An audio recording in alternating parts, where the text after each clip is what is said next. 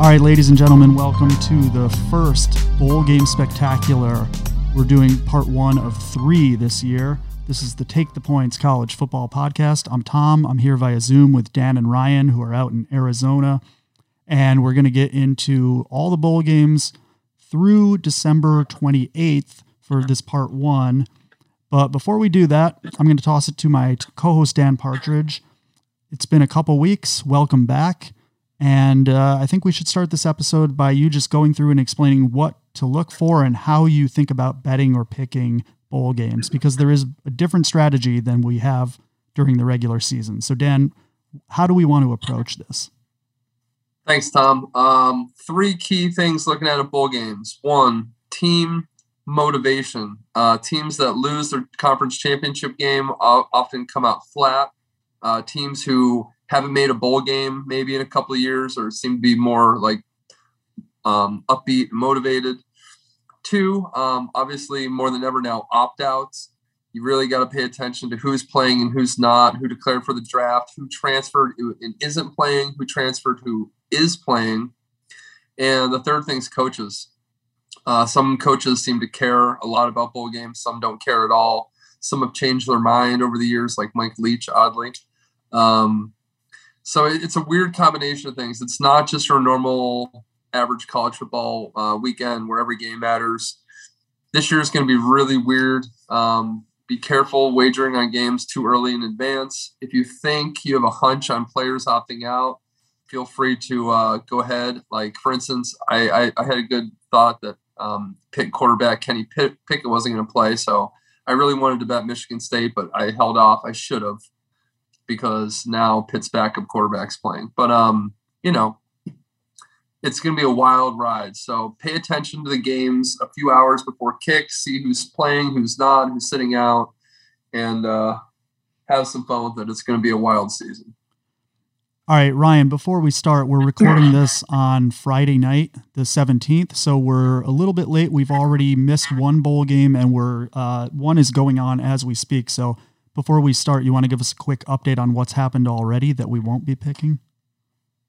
Well, it's funny you should say that, Tom, because as you introduced that, Coastal Carolina just scored live to take the lead. They are now up. They just scored a 40-yarder followed by a 34-yarder. So they are now they're now up four. So I'm assuming they're going to go for two yet again to go try to go up six. I'm assuming that's what they're going to do. So it's a good game. Crazy over bet going here. So it's 45-41. And here comes the two-point conversion. It's great. And they scored while we were warming up the soundboard and doing some sound checks, which had to be no more than 10 minutes ago, real time, not game time. And there's the two. So now they are up 47-41, still 6:40 left in the game. So ton of time in college football. This is great. I can't wait to lose my my fucking Northern Illinois plus 12 and a half here. This is going to be so sick. Up by 5 in the fourth quarter with 8 minutes to go, and won't be able to cover the 12 and a half. It's going to be good. I will get some live updates from Ryan and some live reactions from Dan throughout the pod, but let's start off with the games that are still yet to be played. Dan, where are we going to kick it off? All right, here we go. Right off the bat, a take the points favorite this year, Western Kentucky taking on App State in the roofclaim.com Boca Raton Bowl. I think it's very important to say the full name of each bowl this year. App State minus 2.5, total 66.5. All right, unless you've been living under a rock, Western Kentucky's quarterback, Zappy, has thrown for 5,600 yards and 56 touchdowns this year. Their defense is awful and can't stop anybody. App State scored, I think they're averaging 36 points a game on the year. Real simple. Just go ahead and take the over. Don't play around with the side. Who the hell knows what's going to happen? But if you wager an under, then you're wagering on Western Kentucky getting stops or Western Kentucky's air raid offense not producing. Neither look likely. So go ahead and take the over and have some fun. Ryan, any thoughts on this one? Wait, hang on, Dan. I can't let you off that easy, because while we are first and foremost a betting show, everyone does have to make picks for our bowl pool. So I want your pick, even if you have low confidence. Fine. I'll take Appalachian State. What I saw out of the Western Kentucky defense last week against UTSA left a lot to be desired, to say the least. And it's just terrible to put money on a team with no defense. Like, you're watching their team hand off the ball for 9 yards a clip. It just makes you insane. So beware of the overpowering offense with the terrible defense. I like App State in this game. Yes, I agree. App State, they're the better team. They all year they've been really good, just solid, consistent, 10-3, really good team. 11 wins is an unbelievable season. Pretty confident in them, and the over, like Dan said, is the bigger play in this game. Just be a little bit aware, it is Florida, so rain is most likely. I just checked the forecast for Boca tomorrow afternoon, about 40% chance of rain. So 80 degrees, 80% humidity, pretty warm, humid Florida day.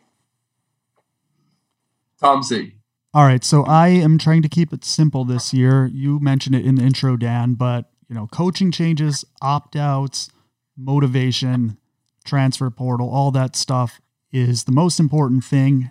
And I decided this year I'm going to pick every game based on that, even if it seems at odds with what we've seen on the field all year long. And there are a few of these picks that are going to make me uncomfortable, but I'm going with it the whole time. So these teams are mostly at full strength. App State is missing a receiver. Western Kentucky is losing they're losing their offensive coordinator, but he is going to stick around and coach during the bowl game, we think. And both teams are basically at full strength, with App State missing one guy.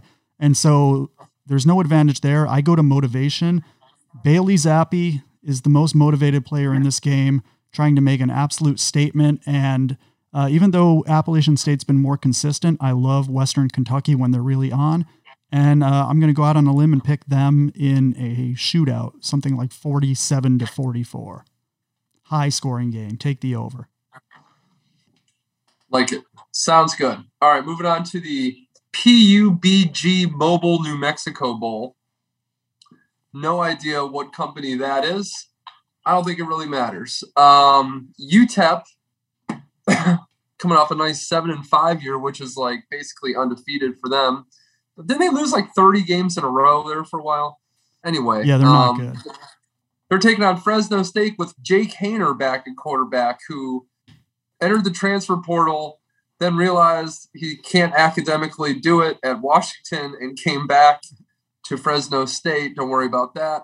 A bit odd, because people on the Fresno campus were hanging signs that say Hainer is a traitor just 2 weeks ago, and now he's back as the quarterback in the bowl game. See, this is why you gotta love college football, folks. That being said, Fresno minus 11.5, over under 51.5. Fresno not gonna have their original head coach, who has moved on to Washington. UTEP, I'm sure, has no opt-outs. Go ahead, Z, you can start this one. Yeah, I'm going with the strategy, and this is one of the ones, as I said, that makes me a little uncomfortable, because Fresno's a better team, and they've got the high-profile quarterback, but their coach is gone. They're really good coach, who we like and we think has a lot of promise at Washington. So I'm going to go with the team who's got their whole team and their coach, UTEP. And this is one of those ones that on paper it might not make sense, but I've been burned so many times in the past trying to overthink this that I'm just going to keep it simple this year. UTEP ekes it out over Fresno State.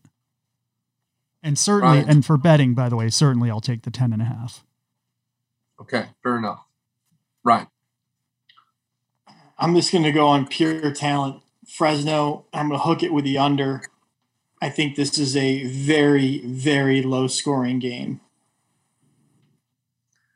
Very possible. I'm going to take UTEP just because I don't know about Fresno without their head coach. I don't like it. This game's not good. No clue whatsoever. Take the points when in doubt. All right, now moving on to the Radiance Technologies Independence Bowl.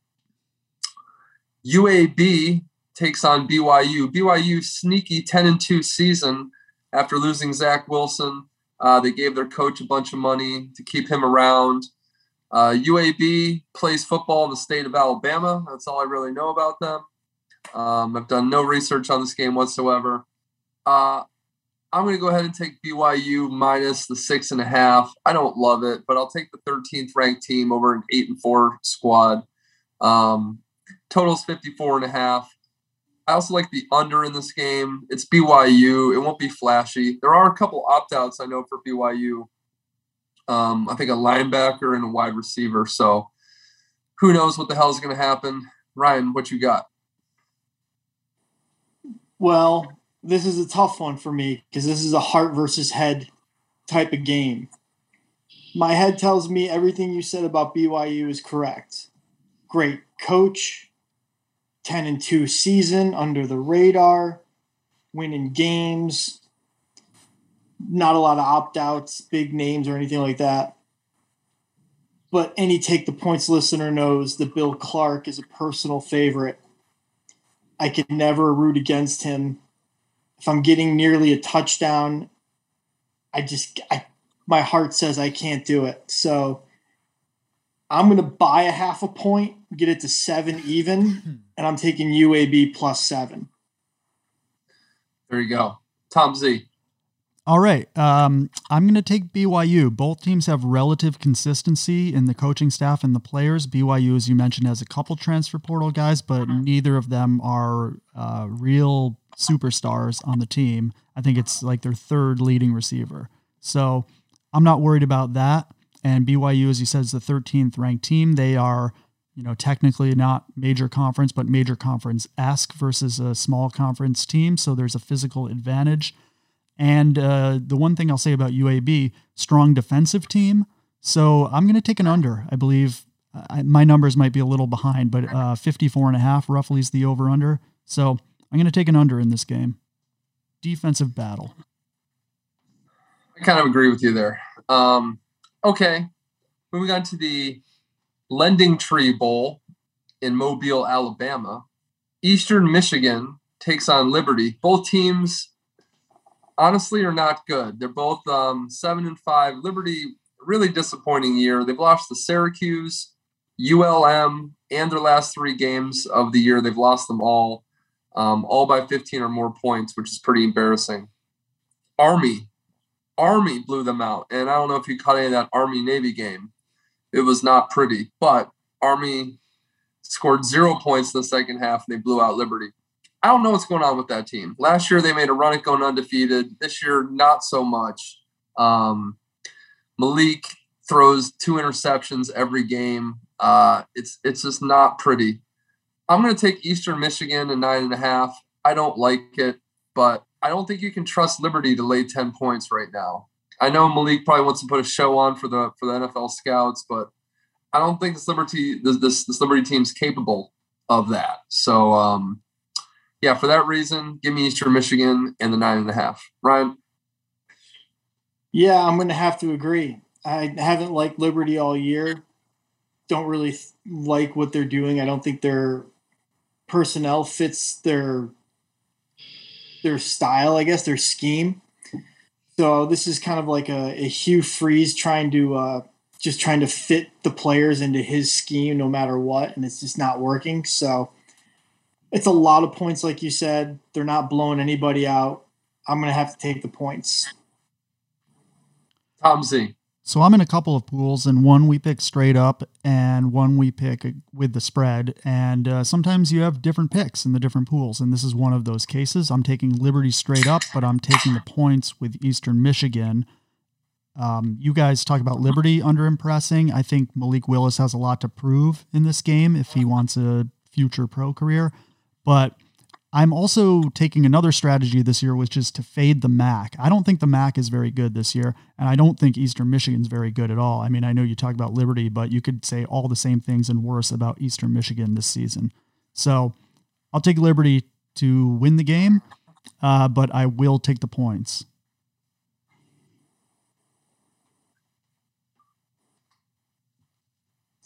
Wild play in the football game. Sorry. Oh, God, I'm going to lose this bet. It's going to be great. All right, moving on. Utah State taking on Oregon State in the Jimmy Kimmel LA Bowl, presented by Stifle at SoFi Stadium in Inglewood. This stadium is so big and it's going to look so incredibly empty. This will look like the most empty bowl. It won't be the emptiest bowl, but it will look like the most empty bowl. That being said, Oregon State -7. Total 67.5. I think this total is way too high. I think people have not been watching Oregon State. Their defense, run the football team. They're not flashy on offense. It's Utah State as well. Utah State's coach is in some hot water for some questionable comments on sexual assault that just came out as well. So that's not a good sign. My favorite bet in this game is the under. And I don't think I trust Oregon State to win by 7. This is going to be another dog pick. I'll take Utah State, but I don't like it. Tom? Didn't Jimmy Kimmel go on one of his shows and say that he didn't know who was playing in his own bowl? I think so, yes. I'm going to take Oregon State. They've had a pretty nice season, and they've changed the dynamic of that team significantly. They are a run D team, as you say. They slow things down. They try to dominate physically, and that results in lower scores. So I like the under. I like Oregon State. Ryan. Wow. I love it. I get to go against both of you guys heavy. Utah State outright. Way over. This is Los Angeles. This is Jimmy Kimmel. Are you guys aware? Do you know what the mascot is for this bowl game, by the way? Nope. Yeah, it's a vomiting camel. That's right. A vomiting camel called Jimmy Camel. All right, I don't know enough about this bowl. Is there a background you can give us on this? How this came to fruition? It's Jimmy Kimmel's awesome. He's a gambling degenerate. He wants a bowl game. This is what we would do. If we had Jimmy Kimmel money, we would buy a bowl game and put our name on it.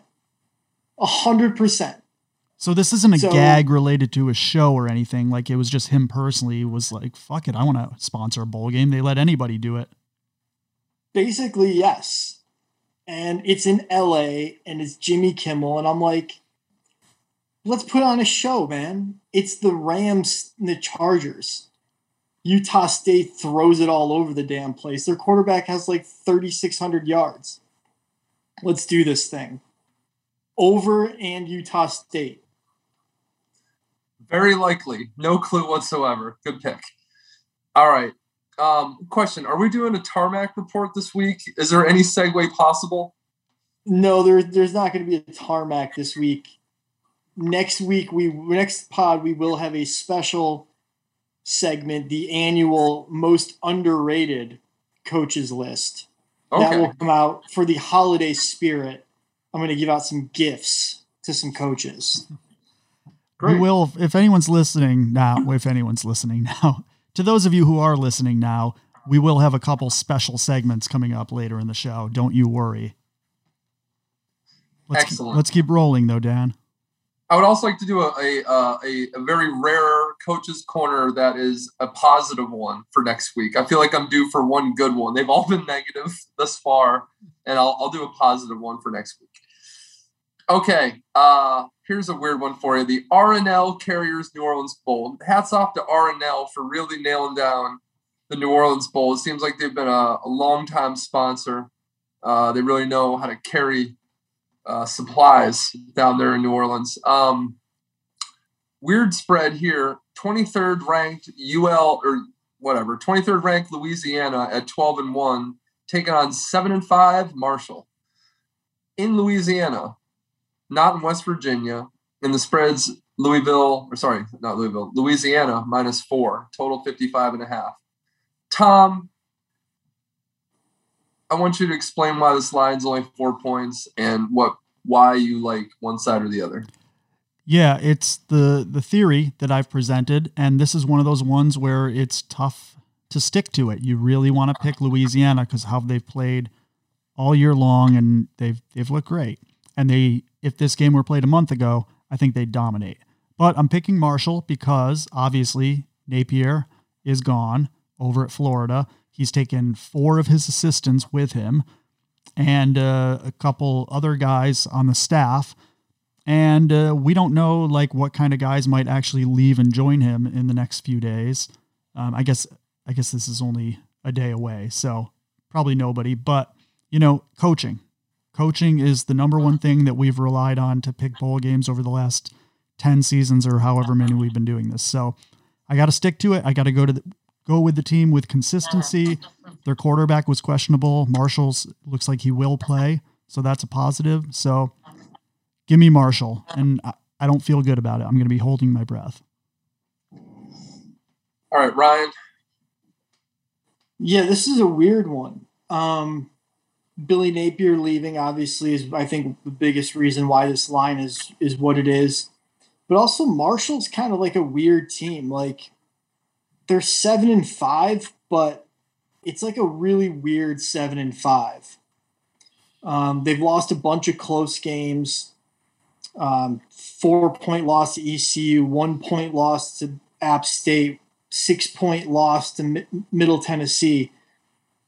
But then at the end of the year, they got blown out by Western Kentucky by 30. So, like, it's the weirdest thing. But they put up a bunch of points, and they give up a bunch of points. So I feel like I want to kind of take an over here and just assume that, you know, good weather in New Orleans, indoors, we're going to get a little bit of a shootout. So I'll take Louisiana because they're the better team, like, but probably going to put a little sprinkle on the over as well. It's a pretty low number. I'm going to take Louisiana -4. They lost their first game of the year against Texas. They've won 12 games in a row. The game's in Louisiana. Marshall might head out on Bourbon Street and get loaded. They're excited to get away from West Virginia. But I'm scared about the coaching stuff, but I just can't bring myself to taking a 7-5 team against 12-1 squad. So take Louisiana -4. And I agree with you, Ryan, the over on turf, it should come in. So fingers crossed. All right. Moving on to Monday, December 20th, the Myrtle Beach Bowl presented by Tax Account in Conway, South Carolina. Trying to say these bowl games with a straight face is the hardest part of this whole thing. This game's awful. Old Dominion at 6-6 against Tulsa at 6-6. Tulsa -9, total 52.5. Old Dominion opened up the year at 1-6. They won 5 games in a row to finish at 6-6. Tulsa, big time underachieving team this year at 6-6. I'm not laying the points. Give me ODU +9. No clue whatsoever on anything else, but I don't want to sit there laying points in this game. So I'll take Old Dominion. No idea. Ryan, what you got for this one? Yeah. Like you said, all I knew really was Old Dominion started the year awful and then kind of went on a run. Tulsa kind of did the same thing. They won they lost their first 3. And then won their last 3 with a kind of a bunch in the middle. So, like, really weird. But then you look at their schedule and you're like, well, they lost to Oklahoma State, at Oklahoma State, and at Ohio State early in the year. So it's like you take those 2 losses out, and it's like they're pretty good. They only lost to Cincinnati 28-20, and they lost a stupid game to Navy 2017. Other than that, they're actually really good. Beat Memphis, beat Temple, murdered Temple, beat Tulane. beat SMU at SMU. So that to end the year. And like you said, man, the guys that lose their conference title game come out flat. You go on the road and you won at SMU to end the year. Like, that's good momentum. So for me, this is a big play actually on Tulane. Tom Z. All right. Tulsa, not Tulane, Tulsa. Yeah. Close enough. Close enough. We all got you.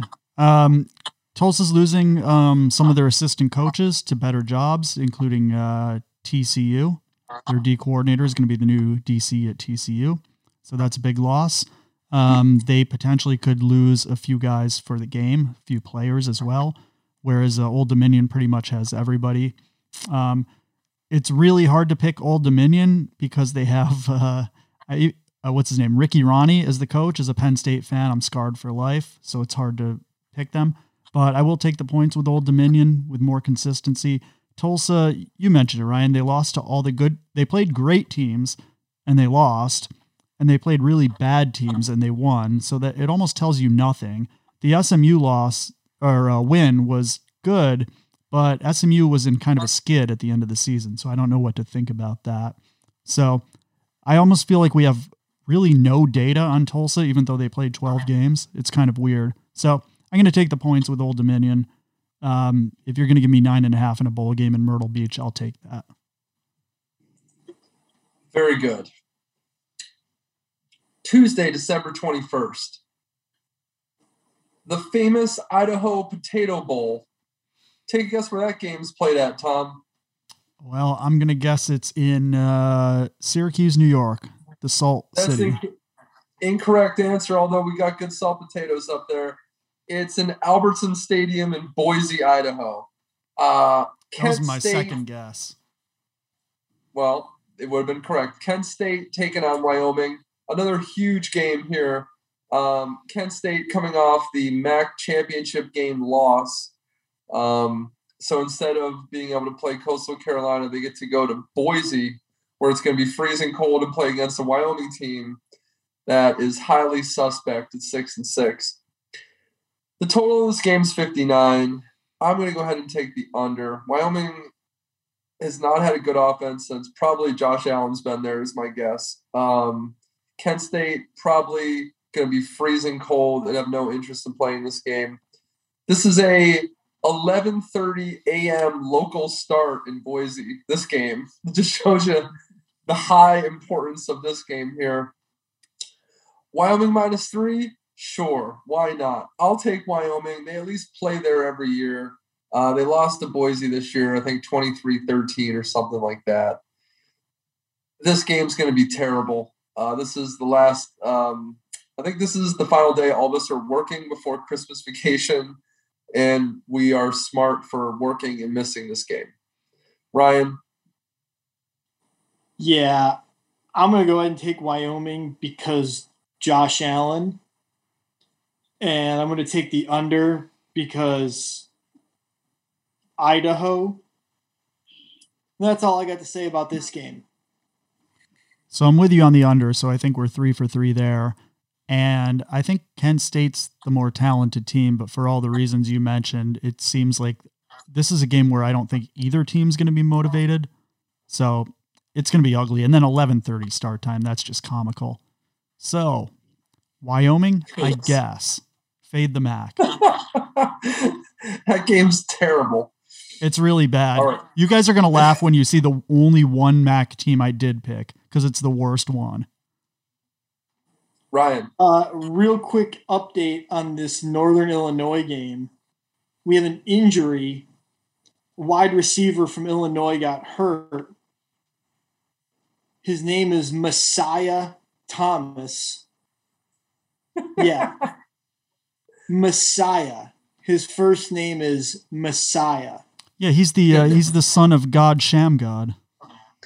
It's good reference, Tom. Sadly, the timing might work out on that. Another name-related update for the Cure Bowl, which is that the director of the Cure Bowl is named Alan Gooch. Oh, you're referring to the Boys Don't Cry Cure Bowl? I love it. Okay, enough nonsense. We're going to the Tropical Smoothie Cafe Frisco Bowl. All right, I don't want to talk any more nonsense. Time for a Tropical Smoothie Cafe in Frisco, Texas.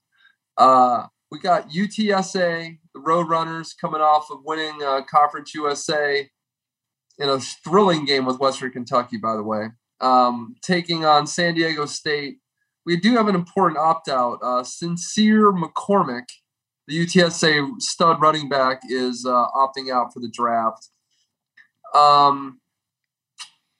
This is a weird game. San Diego State plays a lot of defense, offense, highly suspicious.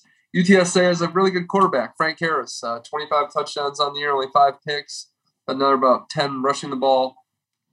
Tom, what you like?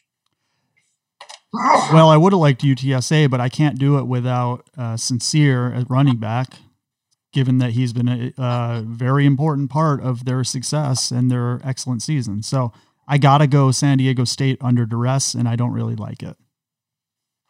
Right. It's less than a field goal. I'm going with the hotter team, the better team, UTSA, Roadrunners. Meet. Let's do this. I'm torn on this game. I'm also going to take UTSA just because the game's played in Frisco, Texas. And, there's maybe a chance that home field will help a little bit. San Diego Chargers or LA Chargers, whatever, have no fans. How many fans could San Diego State possibly have?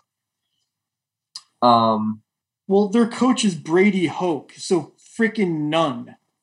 They've all quit. Breaking news in this Northern Illinois game's gone completely rogue. They just screwed Northern Illinois of a last snap from the 5-yard line. I think they might try to give it back to them. I'm not really sure what's going on. They might just say college football is over, game over. Yep, they say game over. that just happened. Cool. Huh. Make sure to watch the replay of that. Whatever. I won the bet. No one cares. Okay, I'll take UTSA. Moving on. Wednesday, December 22nd, Lockheed Martin Armed Forces Bowl in Fort Worth, Texas. What changes first, the sponsorship of this game or the American flag, how it looks? I don't know. It's pretty close. Ryan, you still want to go back to this game? They got screwed. This is awful. The referee changed his call 3 times, and then they just all looked at each other. And it is called the game. Yep. So the guy caught it and was trying to dive out of bounds, and he lost the ball. And the ref's like, incomplete. He didn't catch it. There's 2 seconds left. Then he's like, no, wait. He did catch it. Clock's running, and he fumbled it out of bounds. So the clock runs, game's over. And this is the weirdest thing. And then they're not even going to review it to look and see if it was or wasn't a catch. Just review it and let me know if this was a catch. Because if it's a catch, it's game's over. He caught it, didn't get out of bounds. But very, very strange. Strange game. See, that basically that sums up college football bowl season in a nutshell, that game right there. Yeah. Anyway, we got Missouri Army -4. Total 57.5. I'll take this one. Missouri, to begin the year, had the worst rushing defense ever, historically bad. When they played Georgia, actually, the defense looked pretty good. They also have a home win against Florida. Like I said, I just watched that Army-Navy game. I can't lay points with that Army offense. It's really bad. Can't believe I'm going to say this. Oh, it makes me sick. I kind of like Missouri +4 in this game. And that's all I got to say about that. Tom? Yeah, same. Good. Brian? I'm going to take Army because Missouri sucks. This is like Army's Super Bowl, bro. They're in the Armed Forces Bowl. You think the refs aren't giving them every single call? It's Army in the Armed Forces Bowl. Every year. There's just going to be a road. There's going to be one of the Missouri DBs gets taken out by a drone strike on a deep pass. There's going to be so many holding calls because both these teams only run it. Like, Missouri's running back has 1,600 yards rushing. Like, and it's Army, so we know they're only going to run it. Their quarterback has 650 yards passing on the year. Like, this is going to go way under. Like, way, way under. I'm taking Army outright 20-13. Let's do this. Let's go. If you remember a few years ago, the past 2 years have not featured a service academy team in this bowl, but 3 years ago it did. It was Army against Houston with Dana Holgerson. If you remember, Houston opted to not really play a couple key starters. Final score, Houston 14, Army 70. 70, right? Yeah. 70-14 final. Year before that, Army played San Diego State. Oh, look at that. 42-35 Army victory. Army in 2010 was the last time they played in that game. Before that, beat SMU 16-14. So they've been in this bowl game three times. They've won them all. Valid point, Ryan. All right, moving on. Thursday, December 23rd, Frisco Football Classic presented by Ryan. Ryan, thank you for sponsoring. Thank you, Ryan. Appreciate it.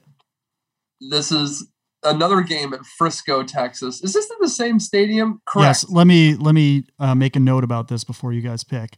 So there were too many bowl eligible teams this year, and so this game doesn't exist or didn't exist as of like 3 weeks ago. They just made it up so they'd have an extra game for these extra teams that had 6 wins, and they found an open stadium that happened to be a couple days or a day after another bowl game in that stadium. And I think their hope is that people will just go to both so they can sell double tickets to the Frisco Bowl and the Frisco Classic. But this is not a real bowl, and I'm pretty sure there's no plan to continue this bowl game in the future. It's a one-off. So says you. I sold 3 NFTs to sponsor this bowl, Tom. This is the NFT of bowl games. That's right. Thank you for hosting this game, Ryan. We really needed North Texas against Miami of Ohio, two powerhouse 6-6 squads. Miami of Ohio -3, total 54. I think the whole MAC sucks this year. They're already 0-2 in bowl season based on what's happened tonight. Give me the team from Texas getting 3 against the MAC squad in Frisco. That's all I got for this. Tom? I'm with you. This is the Make-A-Wish game. Neither of these teams really belong in a bowl game, but they created one just for them. So, again, fade the MAC. Take the team from Texas. Ryan, your bowl. Are you allowed to make a pick because it's your bowl? It's kind of like when Collinsworth can't make a pick because he's calling the game on CBS. This is the Herb Street's keys to the game instead of a pick. Why don't you give your keys to the game, Ryan? Yeah. Those guys are all losers. Whoever scores the most points is probably going to win. If I'm going to pay for my own bowl game, then I'm going to bet a lot of money on it. And I'm going to bet a lot of money on the Texas team in Texas. And I'm going to fade the MAC. Rule 1, rule 2. Let's go. I like it. You and Jimmy Kimmel hosting your own games. That's right. He got it by hard work. I got it by sleeping in and getting lucky on some NBA top shots in my underwear. Let's go. Enough said. All right, now we're going to the Total Shit Show Bowl. Oh, wait, no, this is the Union Home Mortgage Gasparilla Bowl featuring UCF in Florida. This is going to be great. You're going to want to tune into this one. You got Gus Malzahn minus Dylan Gabriel. Well, he He's already been out for the year with a broken collarbone. But anyway, you got Gus, crazy Gus, going against Florida. Florida playing without Anthony Richardson, Zachary Carter, Jacob Copeland, Chris Bogle, Lloyd Summerall, and someone else as well. They also have no head coach, no motivation. Emory Jones is also transferring, but I don't know if he's playing in the bowl game or not. He's playing in the game, and then he's transferring right after. It's not exactly the same, but he's basically doing a Christian Hackenberg where he plays the game, and then 5 minutes later, he's like, well, that was fun. See you later. Oh boy. This game is going to be a total fucking mess. Florida laying 6.5, total 55.5. I'm not going first. Someone convinced me to make a side. Tom, go ahead. You just laid it out. I mean, Florida's the more talented team, allegedly, but there's never been a team that's tried less and underachieved more and has less motivation. So you have to assume that Florida's going to lay an egg here. Now, watch them now come out and without Mullen win by like 50, but it could. I mean, anything could happen, but I'm going UCF. The team with some consistency. That's a good segue, Ryan. Hey, you guys remember that song that Dennis Leary had in the 90s? That there's a lot of real ones. Big hit. I heard they're playing that instead of Tom Petty in the swamp these days. Now that Mullen's gone. Yeah. I think Florida's going to smack the balls off of UCF. I don't know why. There's no reason why. Here's what the reason why. Dan laid it out. We got crazy-ass Gus Malzahn in a spot where he's expected, even though they're not favored, he's still expected to put on a good show, to make it a game, to keep it close, to maybe pull out a win.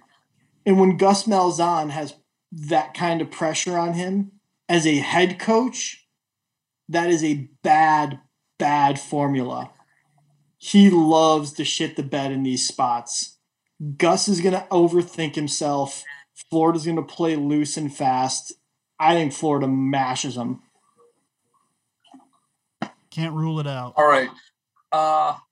See, this is why picking these games is very hard. This will be the lowest confidence pick I have in the bowl season. I'm more confident in that North Texas game against Miami of Ohio. I'm going to go with Ryan in this and go with an anti-Mullen play. And Malzahn is just a total fucking nutbag. And that's why I'm going to lay the 6.5. I've been trying to think. There's got to be another Tom Petty song that would fit. We'll think about it. But yeah, I say either UCF wins by 9 points and it goes under, or Florida wins by 55 and it goes over. You wreck me? How about you wreck me for how Dan Mullen wrecked the program? Is that possible? Damn the torpedoes. Damn the torpedoes, zombie zoo. There's a lot of potential ones. There's a lot of good options. We'll come up with something. Okay. Don't come around here no more. It's probably the best one. Yes. Correct. That's which is right also, incidentally, the greatest music video of all time. If they just played that and put Mullen's face on the scoreboard, that place would go insane. That would guarantee victory right there. If they played the video of Petty in that giant top hat and they just put Mullen's fat face on it. Yeah, so they can superimpose like a UF logo on the giant hat. I love it. All right. I agree with all that. Okay, good news. The Hawaii Bowl is back on Christmas Eve, everybody. Oh, here we go.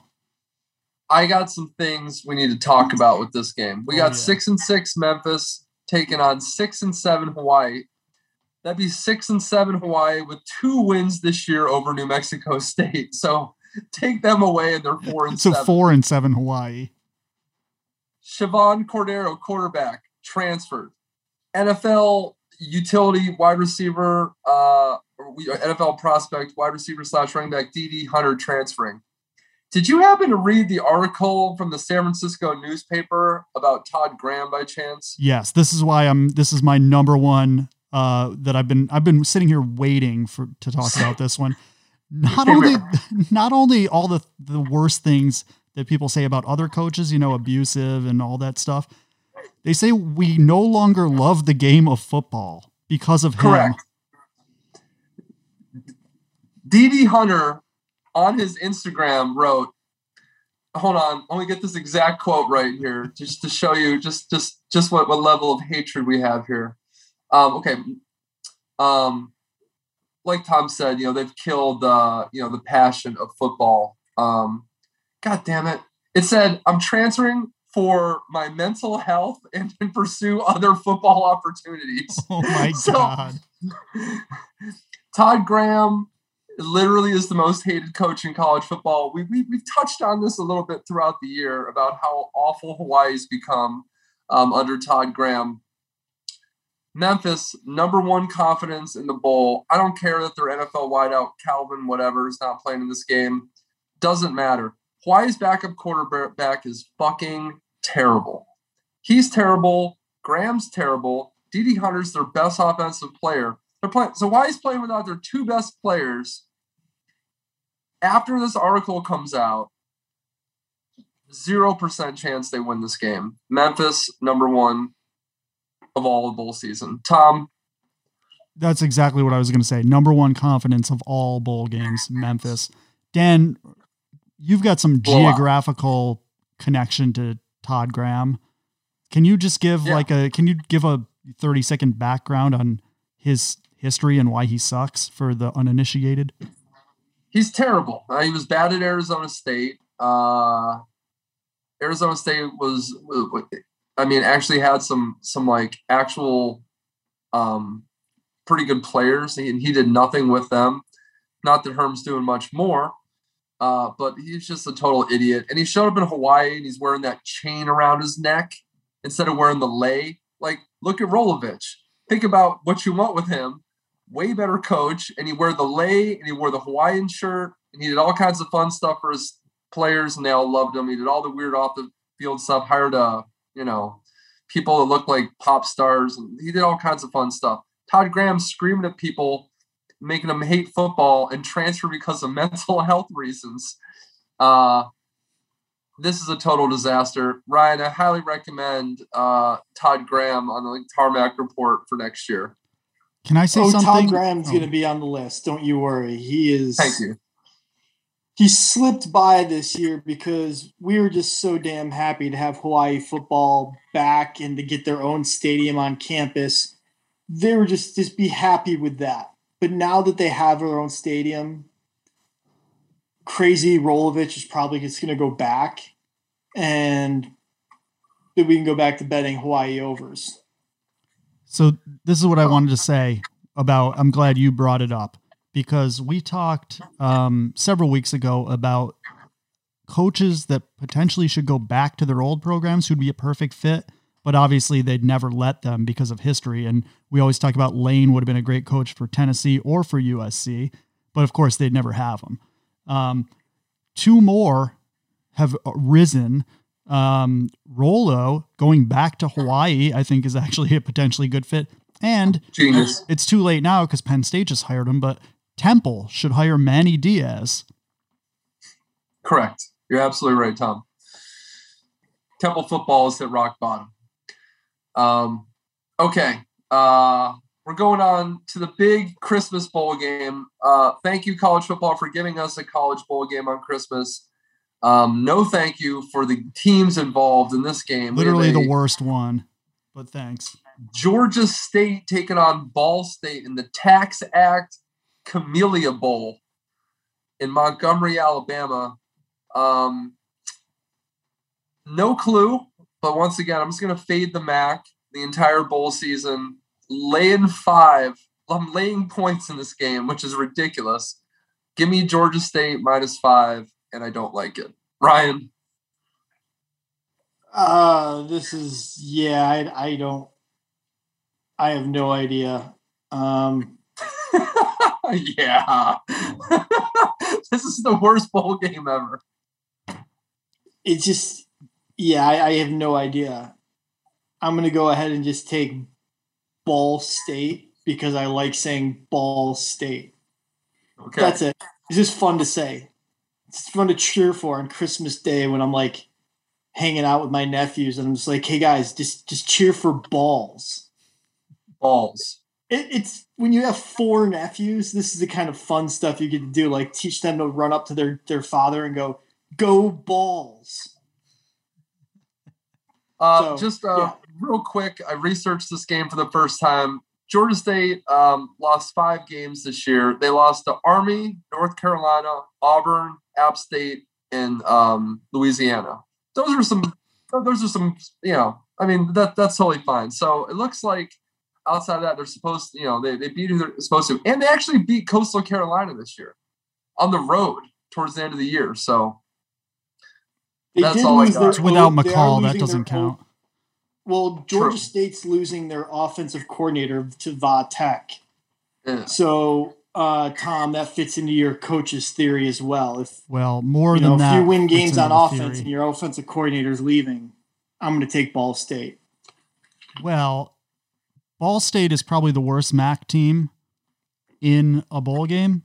And I said I was going to fade the MAC. And ironically, I'm going to pick Ball State because of the coaching.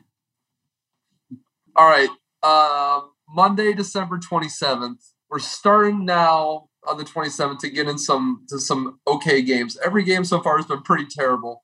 The first half of bowl season is pretty bad, but from here on out, the schedule is all right. Western Michigan taking on Nevada in the Quick Lane Bowl at Ford Field in Michigan.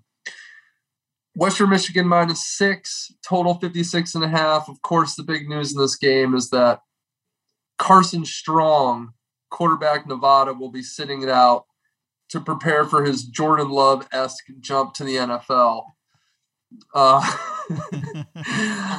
I'll make this one quick. I like Western Michigan -6. It's basically a home game for them, playing against a team from the West. No, there'd be no Nevada fans traveling to Detroit. It's not exactly the best destination 2 days after Christmas. The only people who will be supporting Nevada there are family members only. They can fit their whole fan section in it's going to be 80 seats. Give me Western Michigan. It's actually one of my favorite confidence picks of the bowl season. So, Tom, go ahead. So you're wrong. There's not going to be family members there because the entire Nevada team has entered the transfer portal or is opting out. They have no head coach. They have no D coordinator. They have no offensive coordinator. They have no O-line coach. They have no receivers coach, no tight ends coach, no special teams coach. Some of those are not official, but they're expected to follow Norvell to his new job taking over for Adazio. So those guys are all dudes, and they're headed to Colorado State most likely. Running back coach Vai Taua will be the interim coach. The running back coach will be your interim coach for the game, and he might be the only coach there. As you mentioned, Carson Strong opted to sit out. This line was 2.5 like a day ago. And now it's shot up to 6 immediately. So that tells you all you need to know. 2 receivers entered the transfer portal, starting right guard transfer portal. Their linebacker, who's second team all Mountain West transfer portal, and a backup linebacker transfer portal. So I don't think, there's one other team, but I would say Nevada's the top 2 or 3 teams in terms of what they are missing. They're up there with Florida and another team we'll talk about in a little bit, or maybe next week. So you cannot bet Nevada, please. Never. Thank you for the info. Brian. I can't add anything that Tom didn't just say. So, yeah, huge confidence, Western Michigan. And by the way, Nevada's a way better team. Like if they played a month ago, totally different outcome. Oh, actually, I do have something to say. I want to feel like I added to this conversation. Western Michigan's coach is a Western Michigan Hall of Famer alum. So this means a lot to him as a former Western Michigan player and a Hall of Fame player at that, to win a bowl game in their home state. High motivation. Makes a lot of sense. I'll be putting them high on my confidence pool. Picks. They're going to be a 3 or a 5 for me. I'll tell you that much. Then we go to the Military Bowl. When I think military, I think about Boston College taking on East Carolina. I think about strong men who are dedicated. I think about dudes and Chris Johnson. Guys who work with their hands. Guys who are street smart. I think of Boston College. Oh, God, I hate Boston College. Give me East Carolina +3. That's all I got to say about that. Ryan? Same. East Carolina is just the better team, better quarterback, better team speed. Where's this game? Annapolis, Maryland. Yeah, closer, better weather, better team speed, ECU. Let's do it. Tom Z. I'm going to take Boston College. I like Phil Jerkovic. He said he's coming back, so this game matters to him. And I think he's the better quarterback, despite what Ryan says. We disagree there. Continuity for both teams, so there's no coaching or anything like that going on that we have to consider. So give me BC. I'm really happy that he's coming back, because the Steelers were definitely drafting him in round 6 to be the starter next year because he's from Pittsburgh. So that's a win for me. Okay. Go down to Tuesday, December 28th. This will be the last day we talk about for this podcast. And then we'll pick up with a second installment here in a few days. This is a very interesting afternoon of football. In fact, I was supposed to start my vacation the day after, but I think I'm going to start it on this day because there's a lot of interesting games. All right. Houston, Auburn. What the hell is going to happen here? The Ticket Smarter Birmingham Bowl at Protective Stadium in Birmingham, Alabama. What the fuck is Ticket Smarter? Is it like a better version of Ticketmaster? Do you guys have any idea? I have no idea. No one knows. I assume as much, but I don't know for sure. I think it's like a fake StubHub. Okay, yep, you're like probably right. A Seat Geek type of thing. Okay, that makes sense. Anyway, Auburn -2.5, total 51.5. Auburn quarterback Bo Nix transferring. Turns out he did not win a Heisman Trophy at Auburn. He did somehow beat Alabama once, which might be a figment of our imagination. Taking on Houston. Houston just got smoked by Cincinnati. They hung around for about a quarter, then they got completely worked. Again, this is another team that lost their conference championship game. I have no idea what the motivation is in this game. No feel whatsoever. So give me Auburn and a team without Bo Nix to cover 2.5, and I don't like it. The good news, Robert, is that their running back, Tank Bigsby, is going to be back, and he's sticking around for next year. So maybe they just handed to him. I thought he went to the portal. And then he decided to cancel that and come back to Auburn. So. Oh, shit. Well, I picked Houston in this game because I assumed that Bigsby was gone. And without him, they have no offense because their backup quarterback is atrocious. And without him, he is playing? He is. Let me make you feel better, Ryan, because I also picked Houston. Normal circumstances, 5 years ago, before everything went insane in college football, I would have looked at this and I would have said SEC versus a smaller team. They can't match up. But as you mentioned, Bo Nix gone, Finley, the backup, whatever. We'll see what happens with him. But also out in the transfer portal for Auburn, one of their backup running backs, a receiver, safety, D-end, guard, not playing in this game, opting out. Their best cornerback, Roger McCreary, linebacker, Zacoby McClain, and one of my favorite players in all college football, their tackle, Broderius Ham. Great name. Between him and Smoke Monday, I think they might be the best named team in college football. Starting center also out, injury. And, they fired Mike Bobo, which isn't really a huge loss, but they technically don't have an offensive coordinator. So they kind of don't have a team right now. They got Bigsby, but that's about it. So yeah. I had to pick Houston just based on, you know, the theory that we're going with. And, you know, losing Houston was ranked 20th. I mean, losing to Cincinnati is nothing to be ashamed of. True. Okay. Moving on. We have the Serve Pro First Responder Bowl at Gerald J. Ford Stadium in Dallas, Texas. Air Force taking on Louisville. Louisville minus a 1.5. Total 55.5. Tom, start it off. There's an ACC team involved. Yeah, this is a real tough one for me because on the one hand, you know, Louisville's got continuity at coach and Malik Cunningham, who we all think is an underrated player, is coming back and playing in this bowl game, and presumably it matters to him. They did lose two receivers to the transfer portal, including their best receiver. And so it's kind of tough. Whereas Air Force, you know, all the service academies don't really lose guys. So no. Air Force is at full strength. Yes. Contractually obligated to stay. So Air Force they're at full strength. Louisville is, you know, basically down a best receiver, but other than that, at pretty full strength. I'm going to take Louisville. I like Malik Cunningham a lot, and I think he single-handedly can win this game and cover. It's only a 1.5 point spread. So if you're looking for a bet, I think maybe an over 55 probably seems good. All right, Ryan.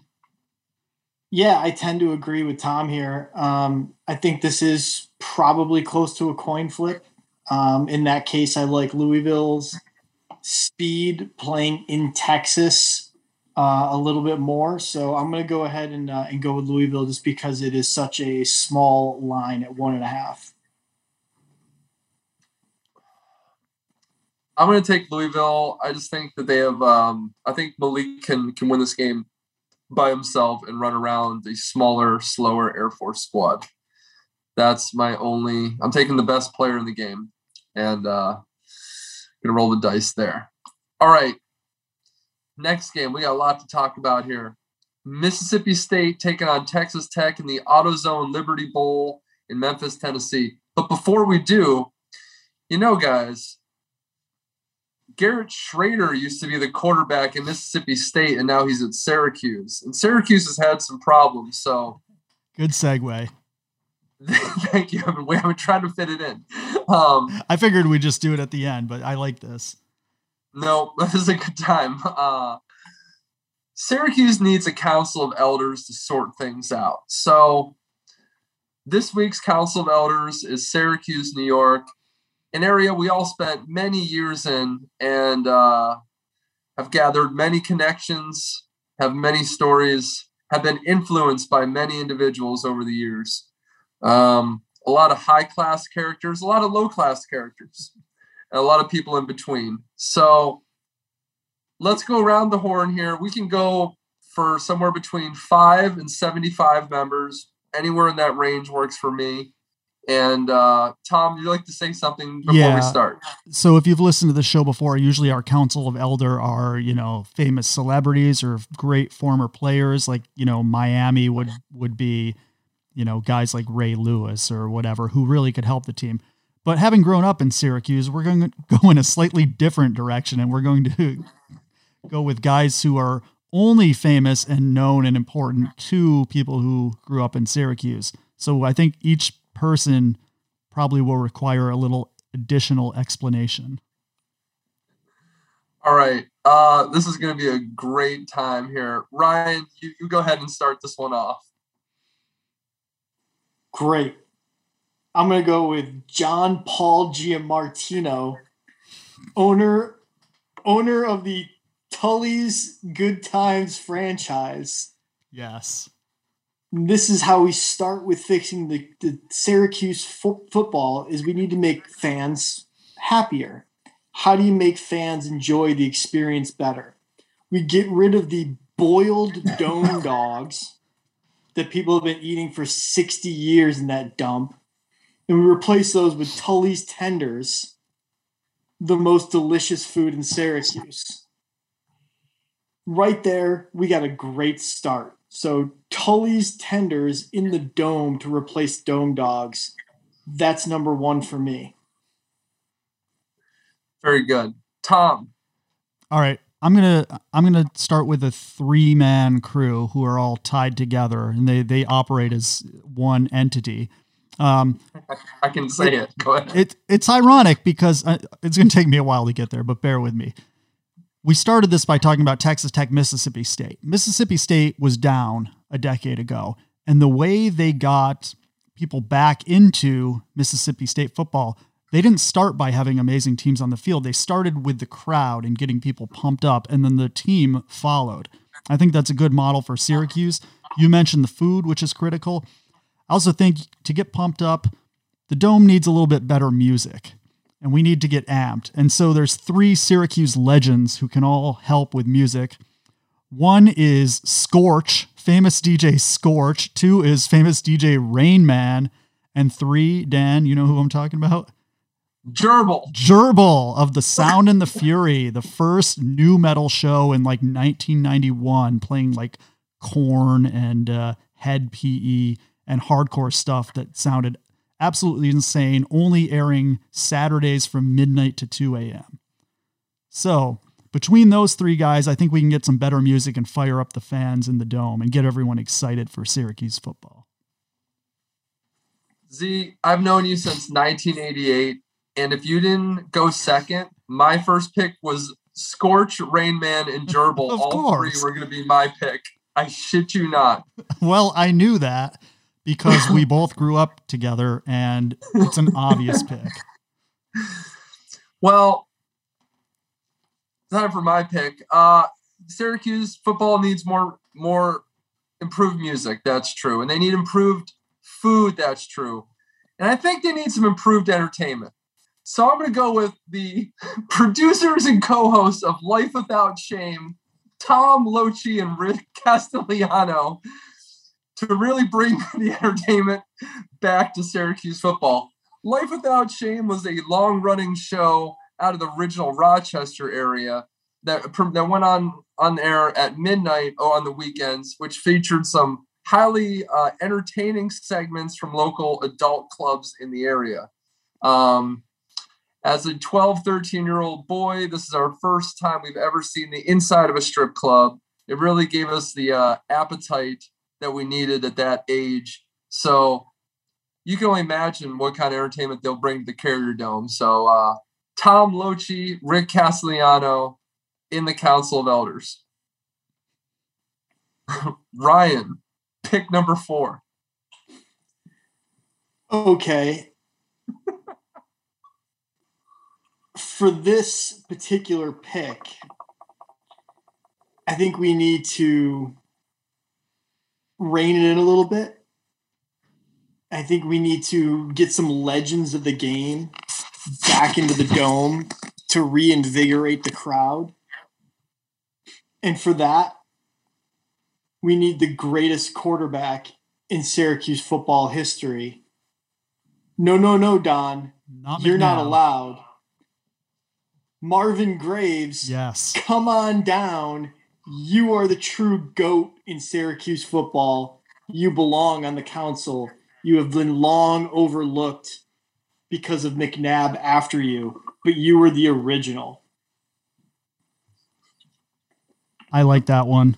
And by the way, the minute you said Syracuse quarterback, I'm like, well, it's got to be Graves. He can slap on his bike helmet, come from his bike safety ads, and come right down. There's so many guys you could pick, you know, Jerry McNamara, etc. But I'm going to go deep. Now, this man is long deceased, but we'll bring back his spirit, because another improvement to the Dome. We classed up the food. We classed up the music. But we need some help from Andrew Rankin, the inventor of the urinal. So, because I think the Dome is the only place on Earth where you piss into a giant trough. It's time to upgrade. It's time to come into the 21st century at the Dome. That's a really good one, Tom. That's pretty good.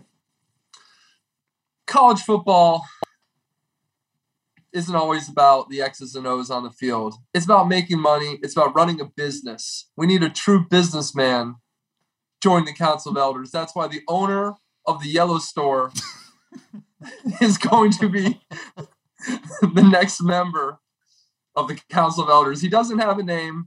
He doesn't have an address. He might live in the back of the store. He doesn't have a store. The Yellow Store is just a parking lot now. Look, if he was able to charge $4 for a siphon filter when it was $49.99 at GameStop, he knows how to run a business.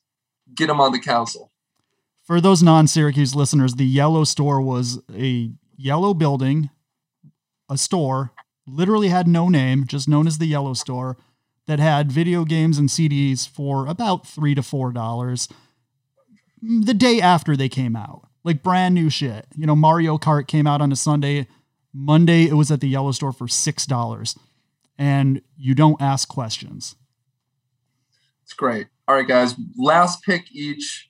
This is a special, large, inclusive Council of Elders. Make this decision wisely. There's a lot of tough decisions you're going to have to make here.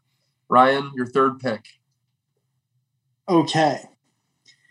Well, if this is an all-encompassing, how do we fix Syracuse football?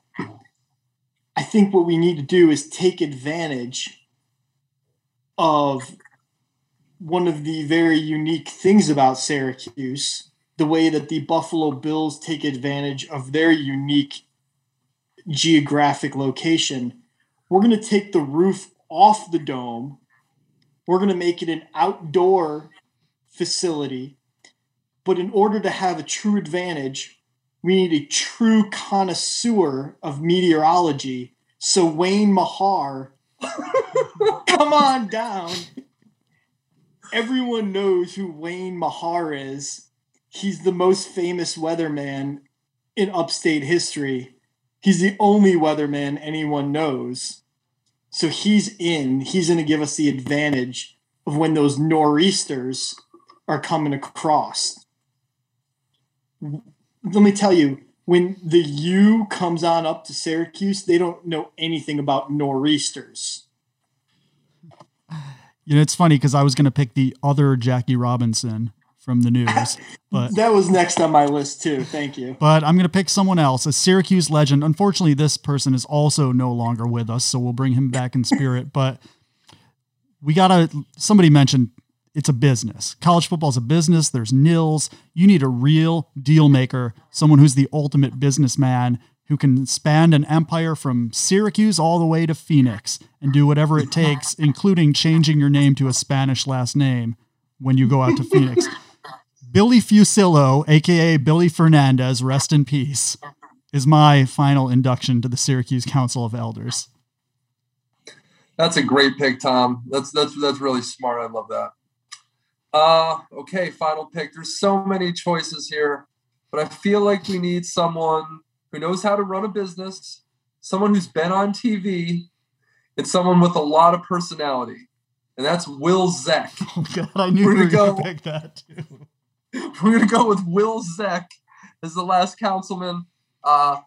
Ran Pine Grove. Didn't really run Pine Grove. He just went there and kind of worked out half-assed and checked out women. Dan, me and you ran Pine Grove. Will Zeck hung out. He did a Cole muffler commercial in 97 and is probably on his third or fourth divorce at this point, I'm guessing. But he seems like the kind of guy who cares most about Syracuse football on Saturdays. So Will Zeck, final member of the council.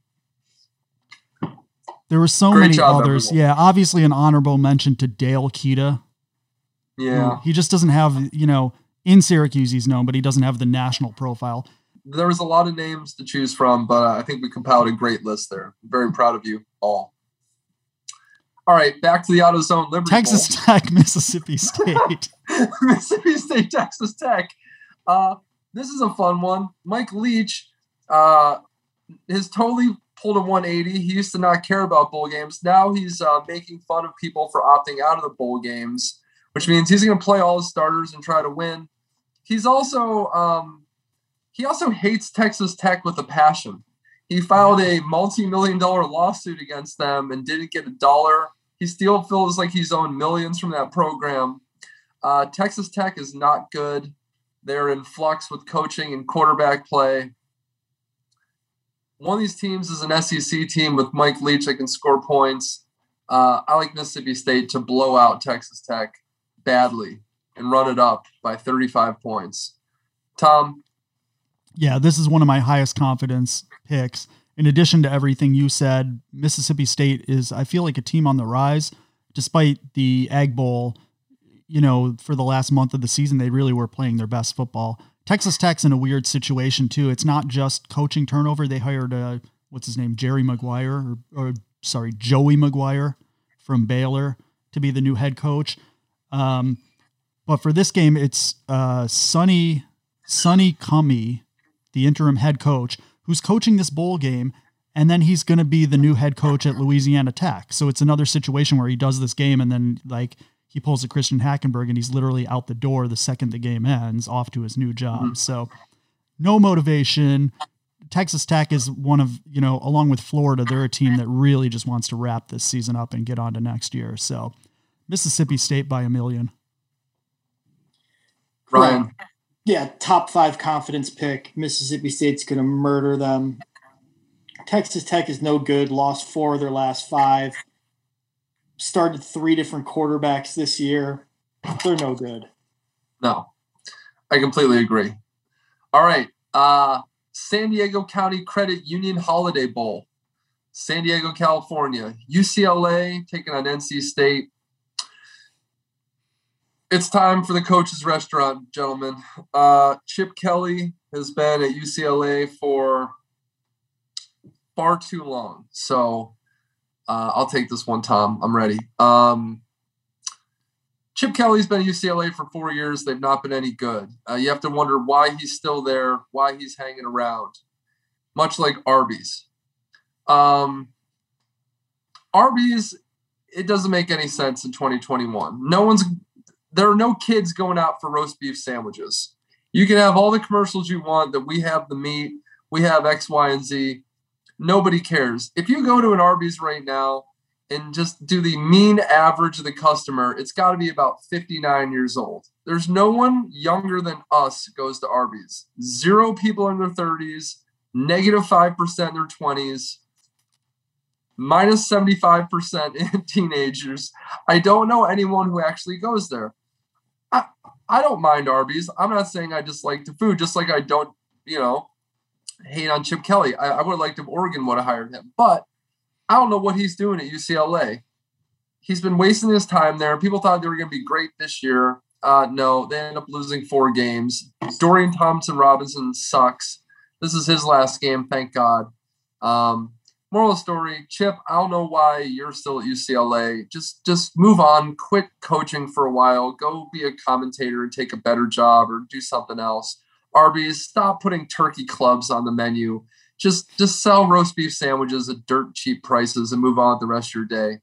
Arby's doesn't make sense. Chip Kelly doesn't make sense.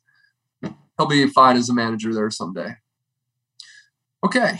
Back to the game. I like that one. We don't even set these segments up anymore. I like the parallel between the we have the meats and the like we have Chip Kelly as our coach, which both kind of sound good right off the cuff, but the more you examine it, you're like, well, what does that even mean anymore? There's no substance to it in 2021. If your meat is infected with E. coli, there's no point advertising the goddamn meat. This is a sore subject for me. This was the beginning of the end of me with meat. The last time I ate roast beef in my life was at an Arby's at a rest stop in Virginia. Wait. I ended up in the hospital. Oh, no, this is all true. Arby's is the one that turned you off meat forever? This was the beginning of the end for me. This is when I started... I didn't know this. This is shocking. I mean, it's not shocking at all, but I just didn't know it. Yeah, I got food poisoning from an Arby's because our cheapskate coach in college gave us dick for money. and he would go to take us to real restaurants. So he would just pull the bus over at a random rest stop and be like, they got 3 or 4 fast food places. Here's $8. Go feed yourself. And like Dan said, they have cheap meat. So you go there and you get 5 roast beef and cheddars for $5. And, you know, that's how you survive. But I almost did not survive. I got severe food poisoning to the point where I was on the phone with we got back to Syracuse. I threw up on the bus the whole way. Coach refused to pull over, refused to take me to a hospital. He was like, no, you're one person sick. There's 44 healthy teammates on the bus. We're not stopping because of you. So they gave me a giant, 20-gallon garbage bag, like the huge ones, and I sat in the front of the bus and puked my guts out for, Virginia to Syracuse, 8 hours. Made it back to the dorms, called my dad on the phone to tell him I, needed help, and that's the last thing I remember. Apparently, I passed out while on the phone with my father. He calls my cousin, who's a teammate, who comes over to my dorm room and finds me unconscious on the floor. He gets a few other teammates, and apparently they picked me up and carried me outside to my father's van. He drove from their house to campus to pick me up. They put me in my father's van, and that's the next thing I remember is waking up in the parking lot of the hospital with my dad trying to get me out, carry me out of the van and get me in a wheelchair to wheel me into the hospital. So yes, I stopped eating roast beef after that occasion and started really looking into the meat industry in general. And yeah, that was the beginning of the end with me. And I haven't had a piece of meat since 2006. That's the craziest story perhaps ever told on Take the Points. A lot of information to unpack. Yeah, I was going to make a joke. I don't want to make light of it, but it is a football show. I used to like the 5 for 5 personally. Yeah, but, me too. It's just a different, it's a pretty good deal. All right, so the equivalent of UCLA getting food poisoning and going vegan would be hiring Dave Dorian Aranda. Dorian Thompson-Robinson. Well, it'd be their quarterback, but that's a whole other thing. Well, He is you in this analogy. Chip Kelly is the Arby's. Dorian Thompson-Robinson is you. Comes in with a lot of potential. Leaves injured. And then... Dorian Thompson-Robinson is a beef and cheddar from a rest stop in Virginia. You think it's a good idea until you watch it and then you digest it and you puke your guts out. Because that's what happens when I watch him play. And so where this all leads is UCLA firing Chip Kelly on the tarmac September 26th of 2022 and hiring a defensive coordinator like Dave Aranda as their next coach. That's their version of going vegan, right? All defense all the time. But they won't. Yeah, it's like Nard Salad Dog. Salad and Go is going to buy that Arby's and convert it over.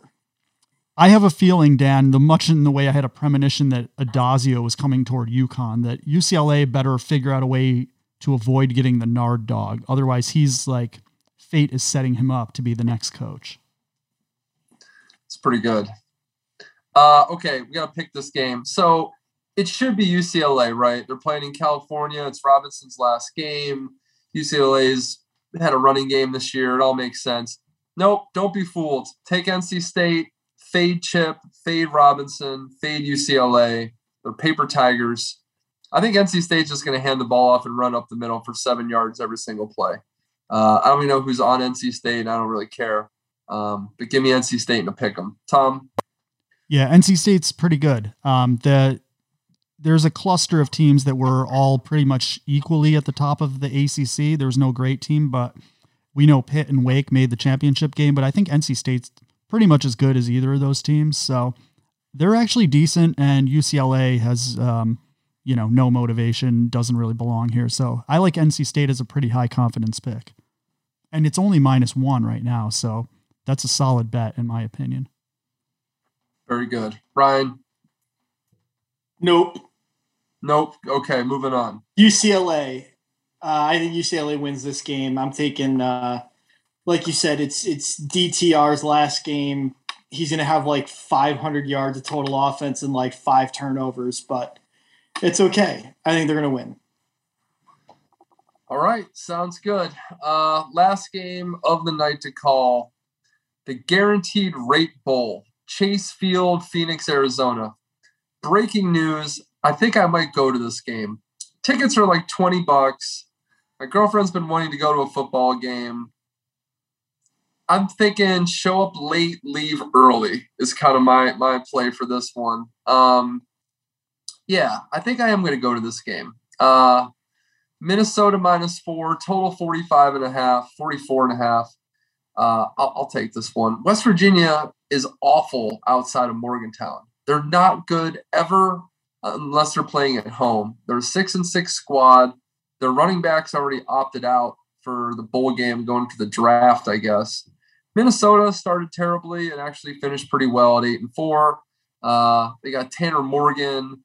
They got some other good players, allegedly. Lay the 4 points with Minnesota. There's a lot of Minnesota people here in the Valley. They'll have some fans that will show up. There's a lot of people from Wisconsin, Minnesota, who live in Phoenix. No people live in the state of West Virginia. Therefore, there will be no fans of West Virginia at the bowl game. Give me Minnesota -4. Tom? How can I go against that, especially if you're going to be there in person? Thank you. Yeah, Dan made the perfect point. West Virginia can't win a game outside of West Virginia. Their coach is a lame duck. He'll be fired next season. Let's go. All right. Is that it? I think that's it. We've done our special segments. Ryan, do you have anything coach related you'd like to add? No. We finally had a couple of days of relative quiet on the coaching front. So we'll see what happens over the weekend. Some craziness will happen. I'm sure of it. Excited for that. All right. This is part 1 of the bowl preview. We're going to do 3 more. So we'll probably be back with a short episode sometime next week. And then we'll be back right before the New Year's games, picking those playoff games and others. Dan, anything we should look out for in the next, week or two till we meet again? What should people watch for? Yeah. The only thing you should be watching for is not losing all your money gambling. These games are always a disaster every single year. I mean, for me anyway, I'm going to try to learn from this. We always do the podcast. I get excited about these early games. I bet these early games. I've used them as high confidence picks, and it all goes to hell. Even if you like these early games, these are teams that we have not watched on TV. Let's just be honest with ourselves. We've not watched most all these teams play any minutes of football. We can read whatever we want, but we haven't seen it with our own eyes. Wait for the second half of the bowl season to make substantial wagers and picks and confidence. Stay away from Tulsa, Old Dominion, and Wyoming, Kent State, and all that other bullshit. But tune in because it's college football, and you may be entertained and see some nonsense. So have fun with it, but take it easy. These games are absolutely brutal. We talked about 20 terrible games tonight, just about. Maybe there was 3 good ones in there. I hope Memphis wins by 50. And that's the last thing I'm going to say about that. All right. So we'll see you again with part 2 of the bowl game spectacular, and everybody be safe out there. It's a tough time for gambling. Lots of potential pitfalls. You got to be careful. So until next time, thank you for listening to Take the Points.